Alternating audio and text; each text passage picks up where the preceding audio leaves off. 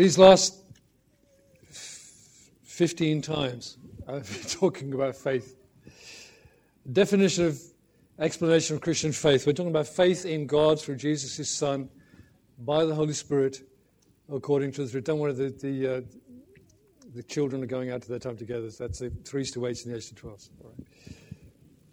Faith in God through Jesus, Son, by the Holy Spirit, according to truth, according to Scripture. Faith is not a power we operate like Star Wars Force. Faith is not focused upon an outcome, but upon God who will bring the thing about, and faith is God. But Jesus said, Have faith in God.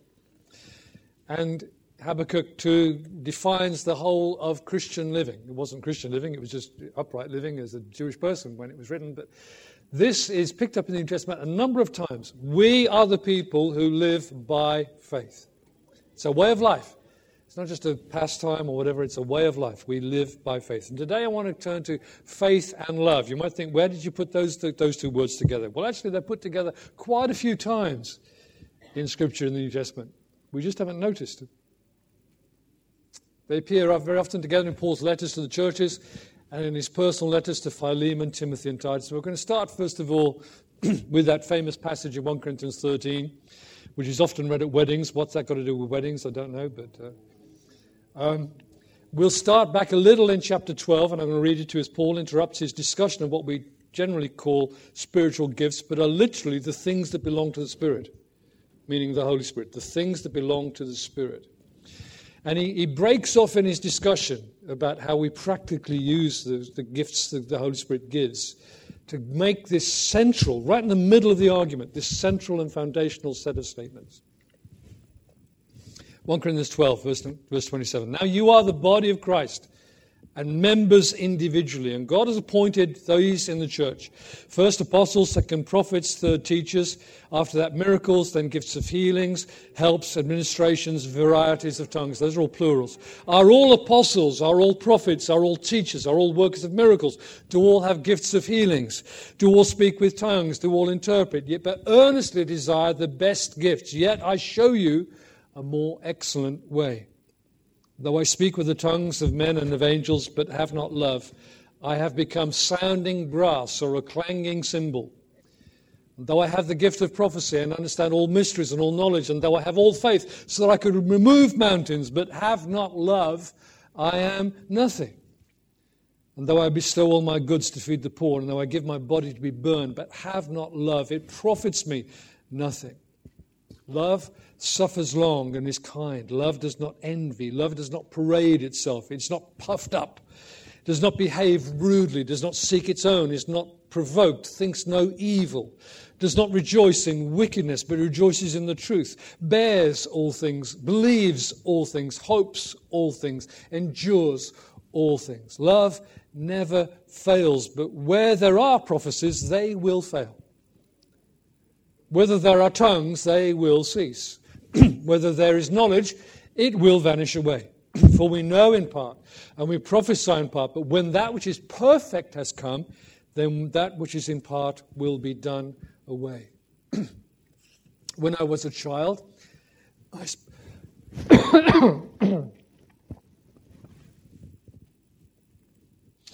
when I was a child, I spoke as a child, I understood as a child, I thought as a child. But when I became a man, I put away childish things. Now we see in a mirror, dimly, but then face to face. Now I know in part, but then I shall know just as I also am known. But now remain faith, hope, love, these three. But the greatest of these is love. And then the next chapter begins pursue love and desire the things of the Spirit. You see, we may be impressed by the exercise of works of power, healings, miracles, prophecy, but they may be of little or no value at all unless they are done in love. Those things or works of the Holy Spirit will one day come to an end when the perfect comes. We're not in the perfect yet, okay? So we still have them. But love will endure forever. Faith, hope, and love characterize this Christian life now. But the greatest is not faith, but love. And the reason we should desire the things of the Spirit is so we may better serve the people we love, the body of Christ. In Paul's letters to the church, I'm going to read you only a few of the references that I've got here. Um, and when he starts a number of his letters, Ephesians 1, I, since I heard of your faith in the Lord Jesus and your love for all the saints, do not cease to give thanks for you, making mention of you in my prayers. Just how he starts Colossians. We give thanks to the God and Father of the Lord Jesus, praying always for you, since we heard of your faith in Christ Jesus and of your love for all the saints. He writes to the Thessalonians, remembering without ceasing your work of faith, labor of love, and patience of hope in our Lord Jesus. Uh, 2 Thessalonians, he writes them again, we are bound to thank God always for, your, for you, brethren, as it is fitting, because your faith grows exceedingly, and the love of every one of you abounds towards each other. Now, uh, those are just a few of a dozen scriptures I could have given you. But I didn't want to stand here just reading scripture to you. I could have done to make the point. More than 12 times in the scriptures, love and faith are put right up against one another, and most of us have never even noticed. Here's Jesus. He wrote seven letters to seven churches as well. They're in Revelation 2 and 3. This is in his letter to Thyatira. I know your works love, service, faith and your patience, by which nowadays we mean endurance. And as for your works, the last are more than the first. That's quite a commendation, isn't it? He still had something to correct them about. Then in Paul's letters to individuals, Timothy and Titus and Philemon, Timothy and Titus were, were addressed as church leaders whom Paul had mentored, and he'd left them behind in Greek cities, certain Greek cities, to, to continue the work of disciple making and leadership training.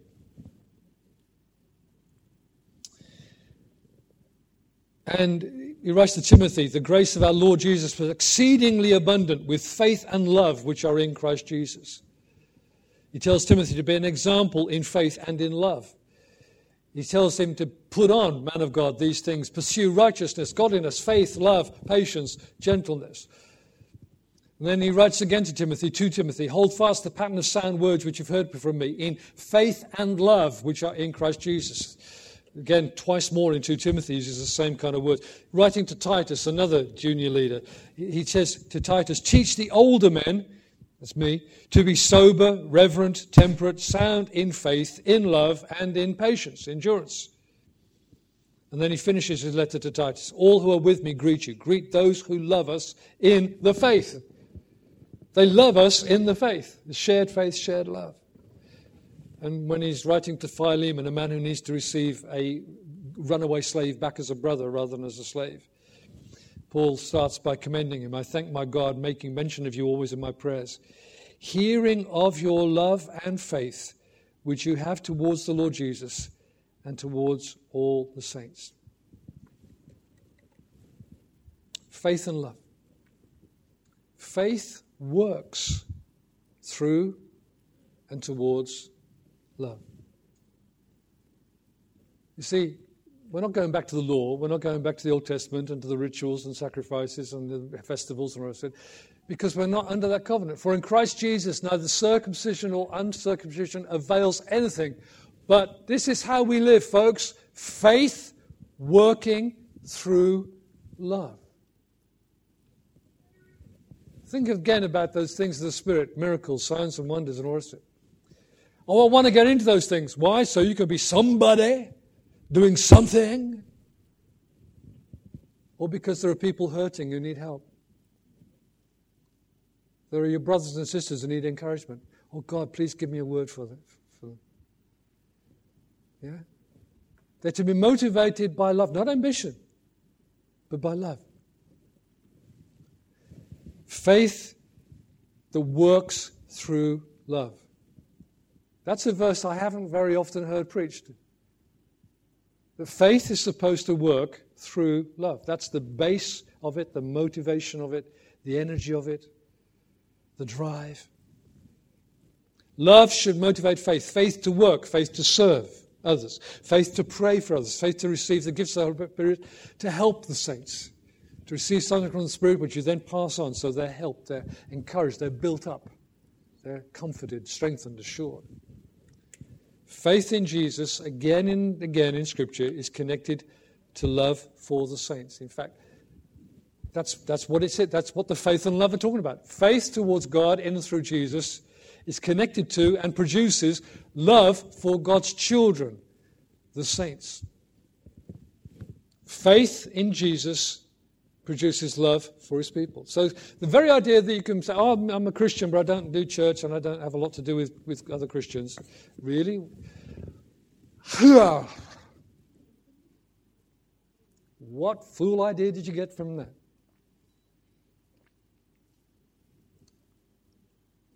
Here's Jesus on the topic. And this is the top, this is the scripture that fires John to say again and again in his two, three letters. He's coming back to this command of Jesus. He talked, kept on about his command, his command, his command. It's this command. A new commandment I give to you that you love one another as I have loved you, that you also love one another. And in case some people kind of smooch that around a bit and say, we just got to love everybody. Just got to be nice to everybody. Well, that's, also, that's true in a way, but that's not what Jesus was saying. Look at the next verse. By this, all will know, all men, all people, all the world will know that you are my disciples if you have love one for another. As Christians have love for one another, the world sees that we're serious about this faith that we're his disciples because we're keeping his commandment to do this very thing. So it's something that the unbelieving world needs to observe. They get a spillover of our generosity and kindness and whatever else, that's fine. But it isn't that we just, just, just be the same with everyone. No, we, as we pay particular attention to serving one another in love as the body of Christ, the world sees and knows that we're his disciples. So John says, We know we've passed from death to life because we love the brethren. That includes sisters, all right? Just an inclusive phrase there, don't worry about it. He who does not love his brother is still in death. He remains in death. He's not awake, he's not alive. He's not alive in Christ if he hates his brother. This is his commandment, Jesus' commandment, that we should believe on the name of his Son Jesus Christ and love one another. Faith produces love. Believe on Jesus and love one another as he gave us commandment. I'll skip 1 John 4 7, but I'll just do this last one 1 John 4 20. And again, I've only taken a few out of the many in John's Gospel. This one, John 4:20, is a punchy one. You ready? If someone says, I love God, and hates his brother, he's a liar. For he who does not love his brother whom he has seen how can he love God whom he has not seen? And this is the commandment we have from him. Comes back again to the words of Jesus that he who loves God must love his brother also. How can you claim to love an invisible God when you don't love the invisible child, the visible child of God? Your fellow Christian. And the goal of teaching one I missed out earlier, I'm going to go to now. The goal of faith and truth is love. Now, the purpose of the commandment, the purpose of teaching, the purpose of the scriptures, the purpose of preaching and teaching, particularly that's what Paul's saying to Timothy, is love from a pure heart, from a good conscience, and from sincere faith. From which some, having strayed, have turned aside to idle talk. Now, things have structure in language, and you can do this in English and Greek and all sorts of places. But that's how this is structured. The goal of God's word, read, preached, taught, is to produce in us love from from three things: from a pure heart, from a good conscience, from a sincere faith. Kind of three foundations, like a tripod has three feet. This love is built on three foundations: a pure heart, a good conscience, and a sincere faith. Now, let's talk about love for a moment or two. We need to get away from a sloppy, sentimental idea about love and grasp what the Bible says about love. Because love is not about what you feel, it's what you, what you choose and what you do. I've said, stood here, said this a number of times before, but when we do a marriage service, don't ask her, How do you feel? We say, Will you love? You make a commitment to that person, vows to one another. It's a choice and it's actions. It's good the feelings get you to the front to make the vows the attraction, the affection, and all the rest of it. It's good that that gets people to the point of being married, but when you, but the, the, for that that relationship to continue on through the years, it needs more than the affection and the, emo, the emotion and the attraction. It needs to have covenanted, decided love. John 3.16. We all know John 3.16, don't we? Let me, let me chuck a different version of it. God's Word translation. It's a modern translation. And it's very accurate and it translates the word so as this way. Nowadays, have you noticed younger people nowadays start whole sentences or paragraphs with so? I can't get my head around that one. You ask them a question, they go, so. anyway, King James Version has God so loved the world. But that means in modern English, God loved the world in this way. This is what it means. He gave his only Son that everyone who believes in him will not die but will have eternal life. That is how God. It's not. We're not told what God felt, what went through his mind or his heart. In if you want to use that kind of analogy, you know, he was so fired up and so emotional. And you know. no, God chose to send his Son to offer his Son for our rescue. Right? That is how God loved the world. It's not an inquiry into what happened in eternity. It's, it's a publication of the fact of what God did in time because He loves us. His love is seen in Jesus being sent to the world and then sent up to the cross. That famous scripture tells us that love is an attitude, yes, it's also a choice. Love has actions, and as you keep making the choice and making, choosing the actions, the works of love, guess what? You begin to become more like that. You're developing character. Character is produced by regular behavior. Chosen regular behavior. You choose to stop doing that and you start to do this. And as you keep doing this, you keep choosing to do it, so you change. You develop character. I knew this was going to be a shorter sermon, so I wasn't so worried that the time was going. It's a chosen attitude of mind. Scripture says we are to put on certain things, to put on, put off old ways of, and put on the new man. Put on, put on, put on. That means we make a choice. I'm, I'm, I'm setting my goal on that. I'm looking at that and determining I'm pursuing that. I'm making those choices, not those choices anymore. It's a decision and choice we make to pursue righteousness, to pursue love, to pursue wisdom. And it, we then choose words and actions which serve and help and encourage and support others. Now, we do that in family life, but we need to do that within the body of Christ too. And then serve also the world. But first of all, first priority, after our own family, household, is the household of God, the family of God. And in time, that develops a whole new level of character in us. What we do begins to, begins to be who we are. Now, that happens, happens negatively. You give yourself to some bad practice, then what you do becomes who you are. But if you do it in terms of pursuing righteousness, Christ likeness, what you do will become what you are, who you are. Now I'm going to move into communion. But I've got a bit to say as we go into communion, so bear with me. Do you have one of these, by the way, or Sam or someone will? Anybody got one? You got one? All right. I think we're all there. Good. All right.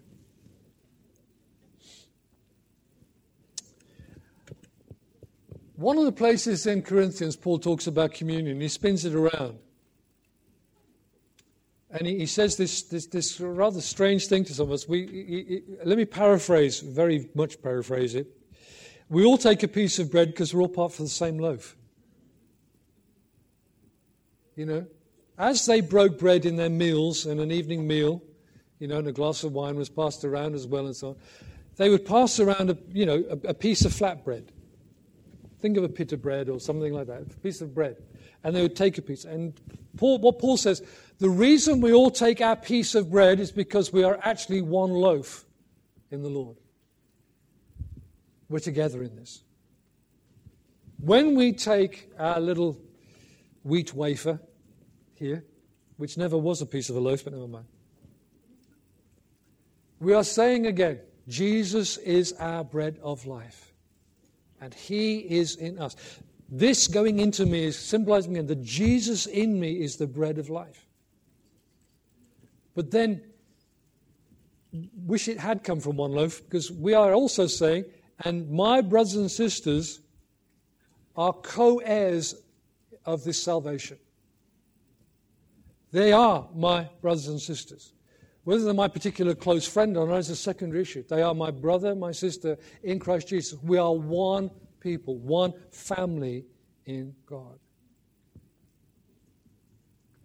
That means there's a value in our togetherness which we so easily forget or even don't concern ourselves about.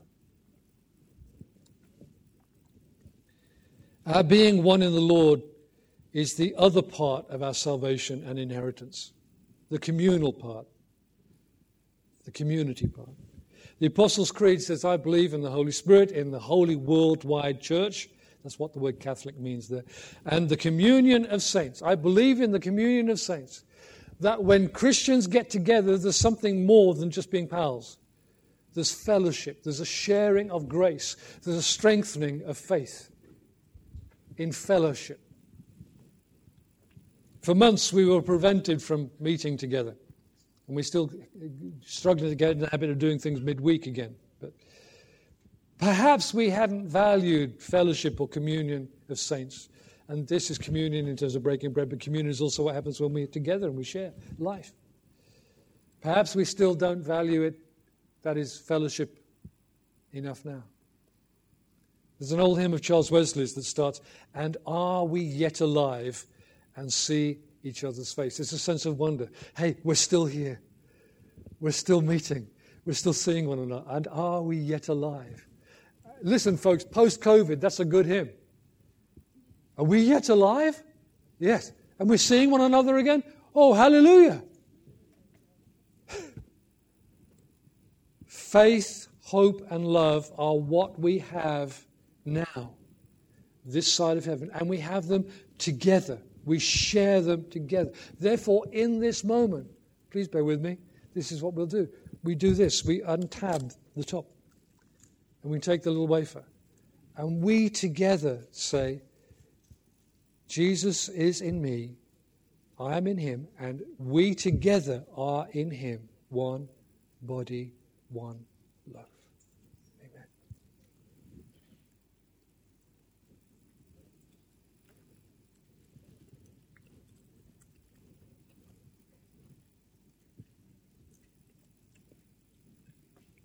And the thing that sealed the covenant of God, the love of God to us, this new arrangement, put setting aside all the restrictions and so on of the Old Testament,